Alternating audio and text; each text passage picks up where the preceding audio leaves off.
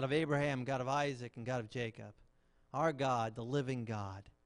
Lord, be manifested through your word and empowered by your word right now, speaking and touching our hearts and our minds, lifting us right off this earth into heavenly places with you. In Yeshua's holy name, amen.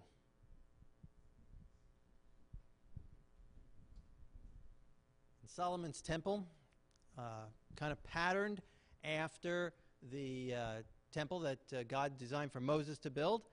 Uh, he had a laver, also a washing area, that was referred to as the sea uh, because it was so large.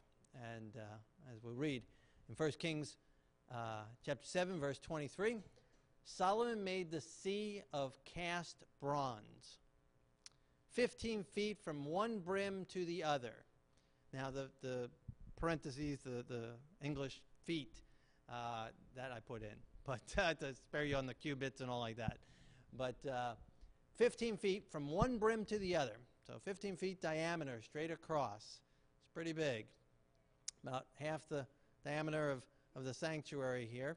Uh, it was completely round. Its height was seven and a half feet and 45 feet in circumference. Below its brim were ornamental buds encircling it all around, two rows, 10 to a foot and a half, all the way around the sea. It stood on 12 oxen facing in each one of the directions north, south, east, and west, and the sea was set on top of them, similar to how that artist uh, rendition there. It was a handbreadth thick, so the width of the of the, the bronze was, was uh, the width of a hand. And its brim was shaped like the brim of a cup, like a lily blossom. And it contained 16,000 gallons of water. Nice sized pool. Quite a bit of water. He also made 10 carts of bronze. On each cart was a laver. Each contained 300 gallons. Six feet was its length of each cart, six feet its width, and four and a half feet its height. So kind of a square, four and a half feet or so high, uh, with 300 gallons of water, six by six. And there were 10 of them. Now, in the one that God had Moses built, there was only one laver, and it wasn't on wheels. It was a, just a permanent stationary one. And um, where here Solomon built 11, the sea plus 10 of these movable lavers.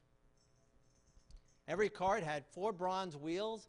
On its panels, he engraved cherubim, lion, and palm trees, wherever there was a clear space on each with its wreaths all around it. Now, in Solomon's description in, in, in the writings in First Kings, it's also mentioned in, in Chronicles, a whole description.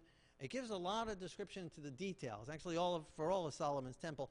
A lot of details, not a whole lot on the dynamics or the use. Um, like, how did they get into this seven and a half foot sea of, uh, of, of, the, of the, the big laver? You know, it doesn't say anything about steps, it doesn't say anything about ladders. Uh, it just gives us the beauty of it 12 oxen facing in this direction, that direction, and, and, uh, and their heads on the outside and their, and, and their ears towards the inside. And, and, uh, and then on the lavers, cherubim and lion and palm trees. A lot of, of, of, the, um, of the beauty of it, but not much, much on the uh, formality. And part of that is, is we read the Torah and we read uh, the book of Leviticus and other places where it tells us uh, of the description of the sanctuary and how it was to be used. That was kind of an instruction book for the, for the Levites uh, because they were constantly taking it down and, and, putting it back together and moving it around. So they need to know. It mentions in, in, the, in the Torah portion how many sockets and where the sockets were and how many poles and who would carry the poles and who would carry this and that and where it would be placed and, and how it would be used. Solomon doesn't give us any of those details. Uh, it just says it was very beautiful. was made of bronze and it was this big and very large and lots of water and uh, 16,000 gallons of water and I mean, total like 20,000 gallons almost of water between all 11 of the, uh, of, the, of the washing lavers that Solomon built. And so just a lot on the grandi- grandness and the beauty of it and uh, the wealth of it And that's what the writers, the First Kings and, and Chronicles, focused on in writing about Solomon's. And, uh, and so one of these details is about the cherubim and the lions and the, and the palm trees that were decorated on it. Now, I remember visiting someone, and they did not have any pictures of anything in their house. And they told me that they believed that the second commandment, where it said, Don't make any graven image, they were not even able to have nothing in their house. Well, this, among other places in the Bible, demonstrate that's not what the commandment says. And that's one of the problems if we get to just reading portions of Scripture out of context. That's not what the second commandment says. Because here, obviously, uh, Solomon built it with, with all these engraved images. And even the one that Moses, that God specifically directed exactly how it was to build, said to have cherubim have angels on the curtains and all over the place. And, and God directed Moses to build a, a staff with a snake on it, a bronze snake on it.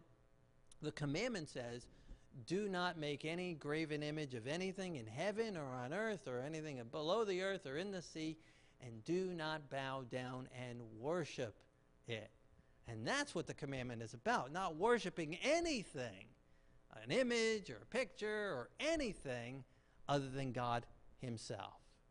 And so it's not just saying eh, don't make pictures and don't uh, grave images, just don't worship those images. Uh, and so here's again a clear example of, of, of that. And, uh, and so he put five carts on the right side of the house and five carts on the left side of the house.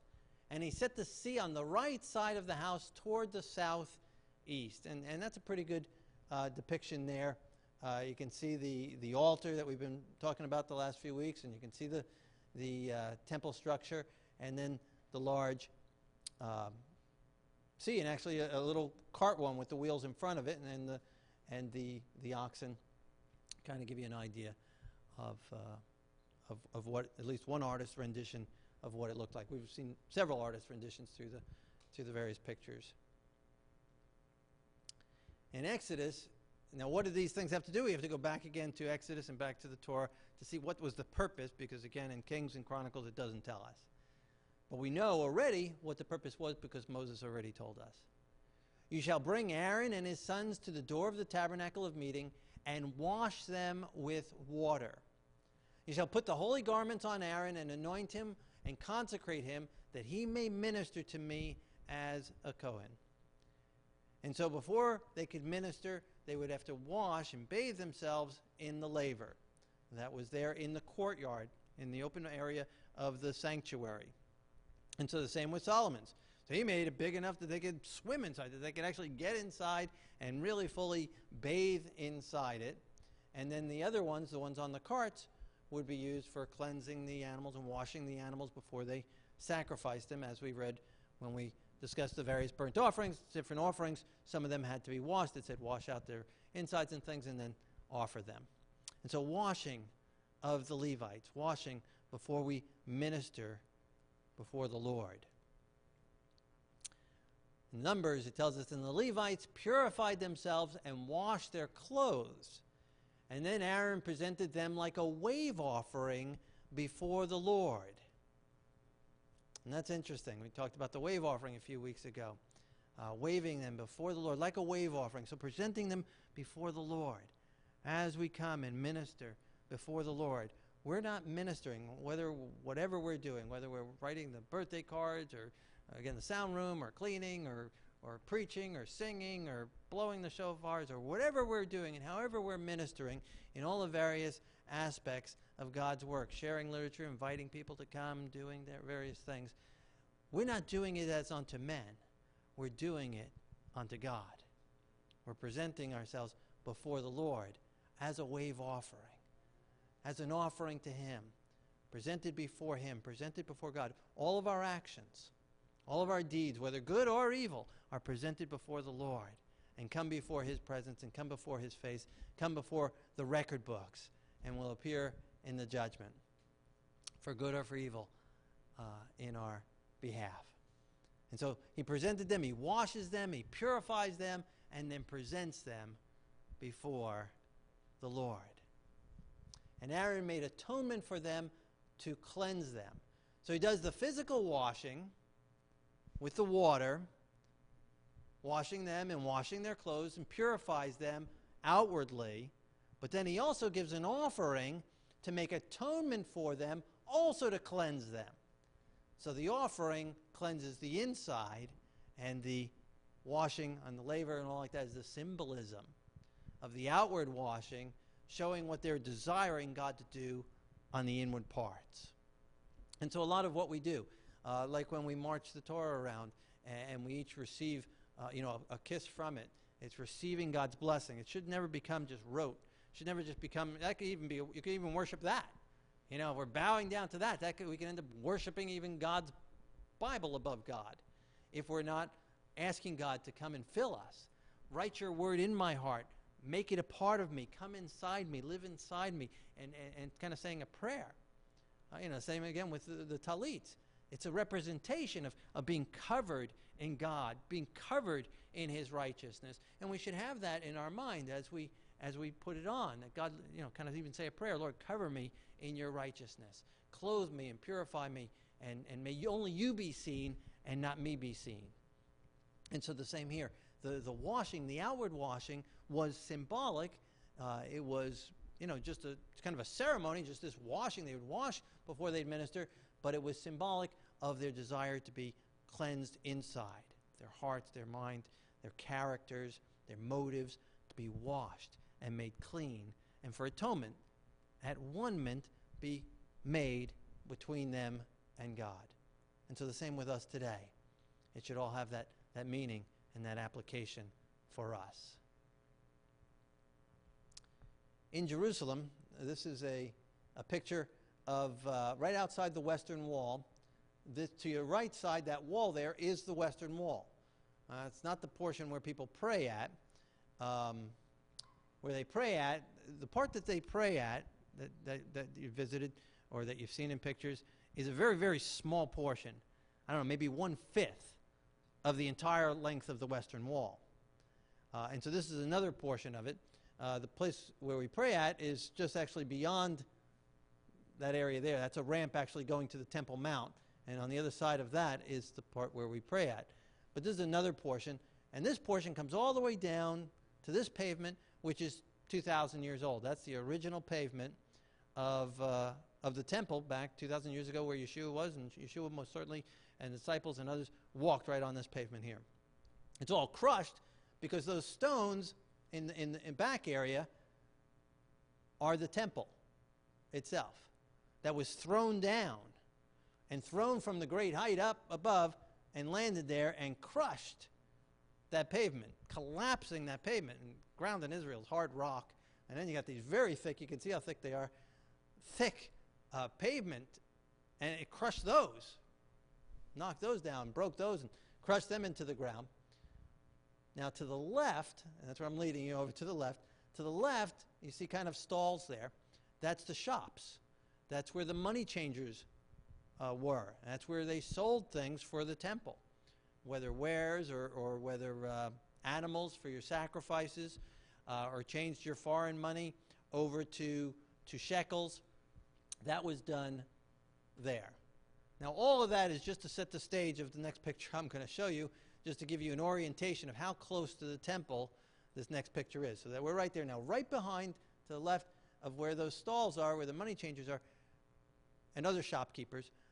Just the, behind them is a whole bunch of ritual baths or mikvahs, mikvahs. And as it says there, uh, a rock cut Jewish ritual bath a mikvah, from the Second Temple period, uh, about the first century, is, uh, is being depicted right there. And so the steps going down, down, down, down into the mikvah and collected water there for, again, the cleansing. There's another site not very far from here, just really close, I mean, maybe a, a golf ball hit away from here, uh, is an archaeological area where they have found Caiaphas, what they believe is Caiaphas's dwelling and, and of the other uh, Levites, priests, Cohens, uh, Kohanim, because they found so many mikvahs there, these houses, and large size houses with mikvahs everywhere. For the cleansing, the continual cleansing, the continual washing. And so, right outside the temple are a whole bunch of these, all surrounding on the southern wall and by the western wall, a whole bunch of these, again, like Solomon built, for the washing, for the, for the Levites to be able to wash in. And so, there were all these, and then also for the people, as they would come into the temple, they'd be able to wash and go through. And so, the washing would take place by walking down on the right hand side. You see, there's a divider in the middle. And so, they'd walk down on the right hand side and get down into the water, immerse, and then come back up on the other side. And so you can actually have, you know, row of people uh, going one after another. Here's a picture. Uh, you can't hardly see it there, but uh, I'm inside uh, immersing Celeste, the lady who came with us last year, in air. We, there was no water at the bottom, but uh, just kind of a, a symbolism there.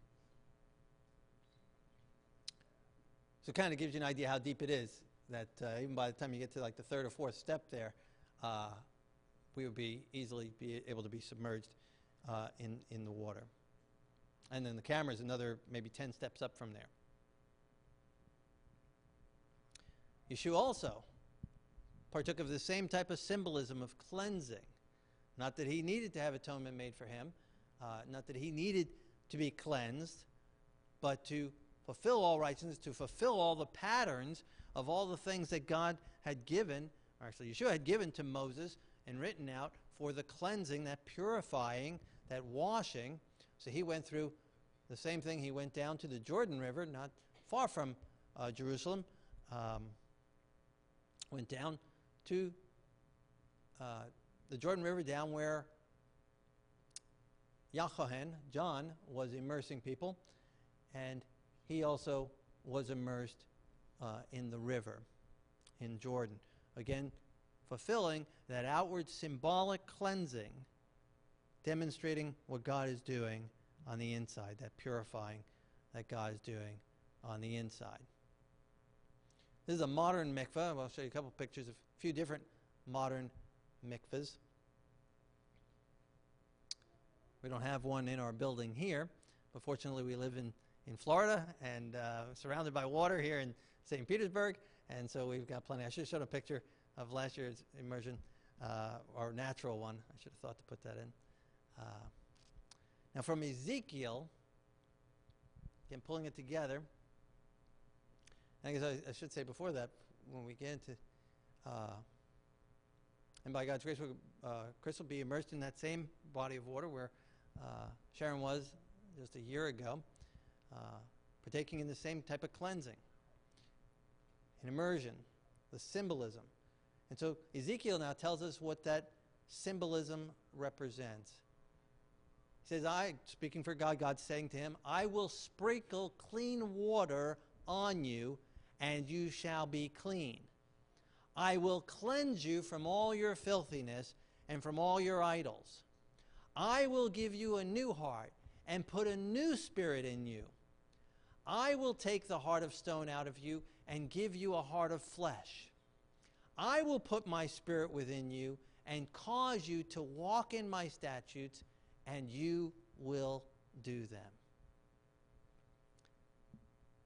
I was talking with a person once about uh, being immersed, and, uh, and he said he didn't want to be, didn't feel he was ready yet because he was afraid he couldn't live up to then God's ideal in walking with the Lord. Let's look at this text again. Who is doing all the work? God. I will cleanse you. I will sprinkle clean water on you, and you shall be clean. I will cleanse you from your filthiness and from your idols. I will give you a new heart and put a new spirit within you. God does it. God does the cleansing. God puts the new heart in us. God changes us. I will take the heart of stone out of you and give you a heart of flesh. God changes our desires, He changes our motives, He changes our heart, He changes our thoughts, He changes what we like, what we don't like. He transforms us. It's not something that we have to do, it's something we have to allow God to do, it's something we have to give God permission to do. It's something we can pray and ask God to do inside us. Lord, take out this habit, take out this desire, take out this. Uh, this pattern in my life and transform me and put your word into me and live out your word in me so that I walk on your paths. I will put my spirit within you. And then what does God's spirit within us do? What does the Ruach do? It, I will cause you. And there again, it's God doing, it's God's Spirit doing. God causes us. Again, it's not even us that's having to do it. God causes us to do it. Right? He said someone caused you to do it. Someone made you do something. God makes us do it. We allow him, we allow him to do all these other things. We allow him to cleanse us just by opening up and just saying, God, I give you permission to. I choose to let go of this. I choose not to want that anymore. I can see from your word, this is right, this is wrong, and now you're going to have to change me. So get, we have to give the permission. That's, the, that's, what, that's the key that unlocks it. That's where all the power is. He gives us free choice, and then he does the rest. I will, cause, I will put my spirit in you and cause you to walk in my statutes, and thus you will do them. With God inside us, God doing the cleansing, God doing the purifying. Again, the outward cleansing, the immersion, the outward cleansing is symbolic of God doing the inward cleansing. He cleanses us, He makes us new, He makes us whole, He puts a new spirit in us, a new mind in us, and then He causes us, and thus we will do His laws. We will do His statutes. We will do His judgments. We will do His biddings. But too often, all we do is look at the last few words. We look at the commandment. Commandment says to do this, and then we say, oh, and I got to do that. And then we try in our own strength to try and do it. But the problem is, is our own strength is carnal. We've got a carnal nature. And the carnal nature does not love the things of God. Actually, the carnal nature is enmity, is against the things of God, is totally against the things of God. And so if we try and do something we really don't want to do, what state of mind will we be in? Miserable comes to mind. I mean, maybe you can think of a bunch of other words, right? But we'll be unhappy if you're trying to do something you really don't want to do, you have to do, it. you feel you have to do, it. you have this pressure to do it, and then you're trying to do it and you don't have the power to do it, and so you fe- fail, and then you feel even worse, right? You feel miserable, You'll feel guilty, and that's really describes the life of a lot of professed believers. They come to the point of thinking, well, heaven sounds nice, and God sounds nice, and I'd really like to do that kind of thing, and I'd really like to have that. I'd really like to have heaven. I'd really like to have God protecting me. I'd really like to have God on my side. I'd really kind of like the idea of being religious, of, of, of being with God. But then they just look at the rules, the do's and don'ts, and go about trying as much as we can, when convenient, to do as much as we can. And it's a horrible, horrible, horrible state to be in. It's a miserable state, probably the worst. That's what uh, Yeshua talks about uh, either be hot or cold. The lukewarm state in the middle is just misery, and it just spits it out. That's why people living for the world sometimes are happier in that state.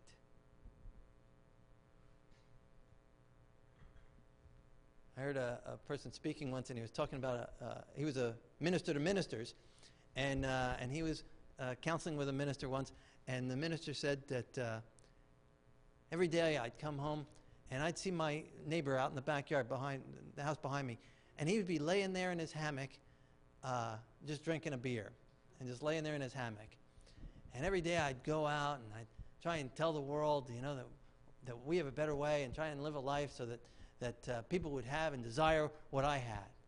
And he said, you know, after a while, seeing that guy in the hammock drinking a beer, he said, I was thinking, I desire what he has. because he didn't have a full life. This minister didn't have a full life. Laying in a hammock drinking a beer is not the end all life with the Lord is so much more exciting when we have a vibrant life with Him. When He sprinkles us with His clean water, He cleanses the filthiness and the idols out of us, and He gives us a new heart, and new mind, and new ways, and new thoughts, and new desires. We're just filled with excitement and joy. I mean, it's more exciting to be a believer in the Lord and living for the Lord and walking with the Lord than anything else. The world tries to make things exciting. You know, they got these TV programs, whatever, survival or all these things. I don't know where they, they go out into the bush and they try and live on their own and defeat other people. I never saw any of the things. I've seen a couple commercials and things, right? But is that kind of description, right? Where they go and they and they fight and compete against each other to win some kind of whatever little. Maybe they give them a few dollars. I don't know what they give them at the end, you know. But a million still that doesn't last long for most of those guys. You know, I'm sure they blow it real fast. And and then the losers they don't get anything, I guess, or maybe they get something. But you know, but it looks exciting, right? You want excitement like that? Give your heart fully to the Lord and let Him take you as a missionary somewhere. You know, like maybe St. Petersburg. And then go out and fight in the jungle of the city you know, and, and, fighting a real beast, the devil and the, and the dragon, and fight against the, the false things of this world, you'll have excitement unending, believe me. You'll, you'll be battling left and right. There's excitement in living for the Lord. And a joy, more joy than laying in a hammock and dulling the brain. The brain becomes alive and new and, and, and open and, and fresh and able to absorb more and to understand the things of the universe and understand the concepts of God starts opening up, and God knows a lot. He becomes our teacher. We start knowing a lot. He starts revealing a lot. It doesn't make us better than anyone else, but it's exciting. The vistas that He gives us and the experiences that He gives us. You know, and then they got other shows or other things, you know, with trying to meet people and, and all this stuff and, and, and the glamour and the lives of the rich and the famous and, you know, I mean, boring stuff. I mean, yeah, I read about this you know, the person having an affair and all this other kind of stuff. Who cares? But the lives with the Lord, having a vibrant married life or a happy life, and, and friends galore, you know, fellow believers, growing family continually, and then sharing and seeing other people's, uh, and other shows, you know, ER, you know, whatever, these emergency, oh, this doctor is helping and healing this person after Christ. We're healing people's hearts and people's minds so that they're overcoming depression and overcoming, uh, again, habits and, and, and things from the past and, and, and struggles and, and uh, insecurities and doubts and coming alive and new creatures in the Lord. Knowing who their Father is, their Heavenly Father is, knowing where they're going, knowing where they've come from, and knowing their purpose in their life. A whole lot more than just laying in a hammock, burning out your brain cells. or sitting in front of a tube and just watching other people waste away their lives becomes all things new. And God empowers us. I mean, how much power is it? It says, He puts His Spirit into us. I will cause my Spirit within you and cause you to walk in my statutes. How powerful is that? I mean, think about what a jolt would be. You put a finger in a, in a 220 outlet, you know? God is a whole lot more powerful than a 220 outlet. You know, it'll put shock, it'll put energy, it'll put power into your life to have victory in our lives. Nothing more exciting than having victory in our lives. Instead of just do it, you know, Nike or whatever, we're able to say, not do it. We're able to do what God tells us to do. We're able to just really do what God calls us to do. And we have the power and the strength to really say no. That's real strength. That's real courage. Say no to the things that we don't really want or that we realize are not good for us. God empowering us, God cleansing us, God transforming us. And again, too many believers, they just stop at the, at the cleansing. They went through the mikveh, they went through the immersion, they went through, and then that's it. They think that's it. It's, not, it's more than just an outward. It's more than just having the record forgiven. It's then all these others I wills that God does. It's like a marriage with the Lord. Him saying, I will, I will, I will, I will, I will. It's a pretty good deal. And he's not asking much of us other than just permission to do it each and every day, over and over again, with each and every temptation, with each and every thought, with each and every aspect of our lives. He will cause us. And then we will do it because He is causing us to do it. Very powerful. Rabbi Paul says, the love of the Messiah constraineth me. Constrain. Right? Restrain means hold back. Constrain means push forward. Love of the Messiah pushes me forward. I mean, did he have an exciting life? I think so. Traveled around, shipwrecked here, bit by snakes, thrown into, you know, throws into a, the snake into the fire. He lived an exciting life. These are people transform, things come alive. And we still learn, learn about him and read about him today. God has an exciting life for each and every one of us as we go through the full process. Therefore, having these promises, what promises? Well, among others, all these I will sprinkle you, I will cleanse you, I will give you a new heart, I will take out your heart of flesh, I will put my spirit in you, I will cause you, among others. all the promises of the Word of God. Therefore, having these promises, beloved, let us cleanse ourselves from all filthiness of the flesh and spirit, perfecting holiness in the fear of God. I mean, how exciting would it be to see the Lord come with our own eyes? How exciting would that be? How exciting would it be to Again, live in any time in history. Noah's day. See the flood come, be protected inside. See the animals come in in order, twos and sevens.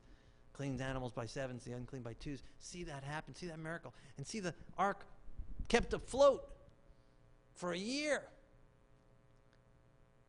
How much more to be seen through the final times of trouble? The last storm that'll come upon this earth. And instead of just seeing the Lord destroy the earth with water, watch him destroy the earth with fire. See the Lord come in his glory. How exciting would it be to be like Enoch? To walk with God so close that he just walks you right up into heaven. He just takes your hand and just walks you right into heaven. How exciting will that be to be the very end, the last generation? To see the Lord come in his glory. Lay low this earth destroy this earth, and to just grab us and to walk us up into heaven. How glorious would that be? How exciting it would have been to be there when Yeshua raised Lazarus from the dead. Or, or, the, or the, the widow's son. You know, or many other people that were raised from the dead. How exciting would it have been to be there and see that? How much more exciting to be there and see the Lord come on the cloud, see him come in all his glory, see him come with all his angels and the glory of his Father. And to see not just a couple dead people, but the dead down through the ages coming up out of the grave. Seeing Adam and Eve coming up out of the grave. Seeing David come up out of the grave. Seeing our deceased loved ones coming up out of the grave. By the hundreds and the hundreds of thousands and the thousands of thousands coming up out of the grave how exciting would that be? I mean, like popcorn just popping up out of the earth. I mean, the place to be. You want to know the place to be at the, at the coming of the Lord? Is at a cemetery. That's where you want to be. in Brooklyn, I, uh, we used to, or in the Bronx, we used to go over this, over this uh, highway that, that was, uh, had this large bridge on it that went over this cemetery, overlooking this huge, huge cemetery. And a lot of students used to come, high school students and college students, and take them into the city, and we'd minister in the city. And, uh, and so we often go that way. And I, as we got up to that point, I tell them, look out your side window. That's where I want to be the, when the Lord comes. And just see them come out of the, at the cemetery.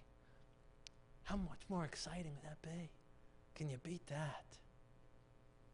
And to be part of having God place crowns on our heads with stars on them representing the people that we touch, the people that we minister to.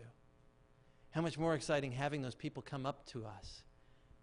And like that song, Thank You, thanking you, thanking me, thanking us for ministering to them and opening up the door and the privilege of coming into heaven. And then to live for eternity. Like in that beautiful hymn, when we've been there 10,000 years bright shining as the sun, 10,000 years. Could you imagine living 10,000 years? How old would my eyes look like then? What will my eyesight be after 10,000 years? I mean, it was already after this. But then our eyesight will be perfect. Won't degenerate. It won't get worse. Bones won't hurt worse after 10,000 years. After 10,000 years, living that long. I can't imagine living 100. I don't want to live 100. 10,000 years. And as the song says, after 10,000 years, we've no less, no less years, no less days than when we first began. 10,000 will only be the beginning. only be the beginning of all eternity. What galaxies we'll be able to visit. Yeah, you can get the brochures about going on vacation here and there, and that's nothing. Yeah, you can go see an oil slick here if you want. you can go see lots of things to see on this earth. You know, we'll be able to travel, be able to zoom all around the galaxies, not rely on the Hubble telescope. We'll be able to go there, inside all the colors, visit all the other galaxies. We don't have to worry about aliens coming here. We can be aliens and go other places, other planets, and visit other things that God must have created out there. How much more exciting do you get from that? Allow Him to cleanse our hearts, cleanse our minds from all unrighteousness, perfecting holiness in the fear of God, so that we can just walk like Enoch right into heaven with Him. It starts now, though. The process starts now. It starts with a, a, allowing Him, opening the door each and every day. Might have had a vibrant life with the Lord when we were first immersed, but maybe it's become old. We need to allow Him to recharge us. Or maybe someone here has never been immersed, never made that commitment with the Lord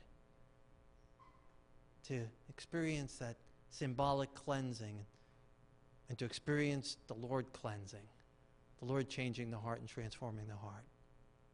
If you haven't been immersed, if you haven't made that dedication, if you haven't made that commitment to Him and, and it's the family of God, then I invite you to see me, email me, write me on a blue card, or somehow let me know and let's get together and talk about that. Maybe you were immersed at some point. Maybe you were so young it didn't have any meaning, but your life has been so transformed since that time. You want to publicly say, I, I want, I want more serious. I want it to be known now with the choices I'm making now.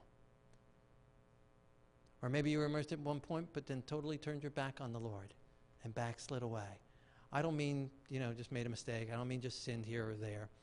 Uh, I mean, we'd all be immersed every week if that was the case. But, but I mean, totally turned your back on God, rebelled against God, totally went away from Him for a time period, maybe an extended time period. And you need to be renewed and re-cleansed, symbolically and physically, outwardly and inwardly. I invite you to see me and speak with me. And again, email me or call me or blue card or on the offering envelope, however you want to do it. Make that commitment with the Lord. Don't worry about whether you'll be able to follow through on the commitment.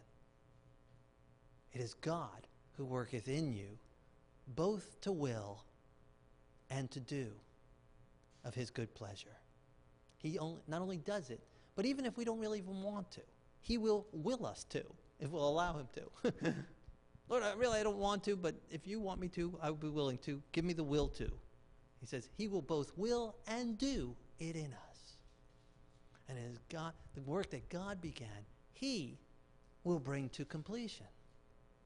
It's so much easier that way when we allow him to do the work, when he allow him to do the purifying and the cleansing and the perfecting and the transforming. So as we pray and we think on these things, whatever area applies to you, whether you need to recommit your life to the Lord, just right now, silently as we pray, maybe you need to be recharged. Maybe your life has become routine or dull in the Lord and you want that excitement and that freshness again. You can ask the Lord.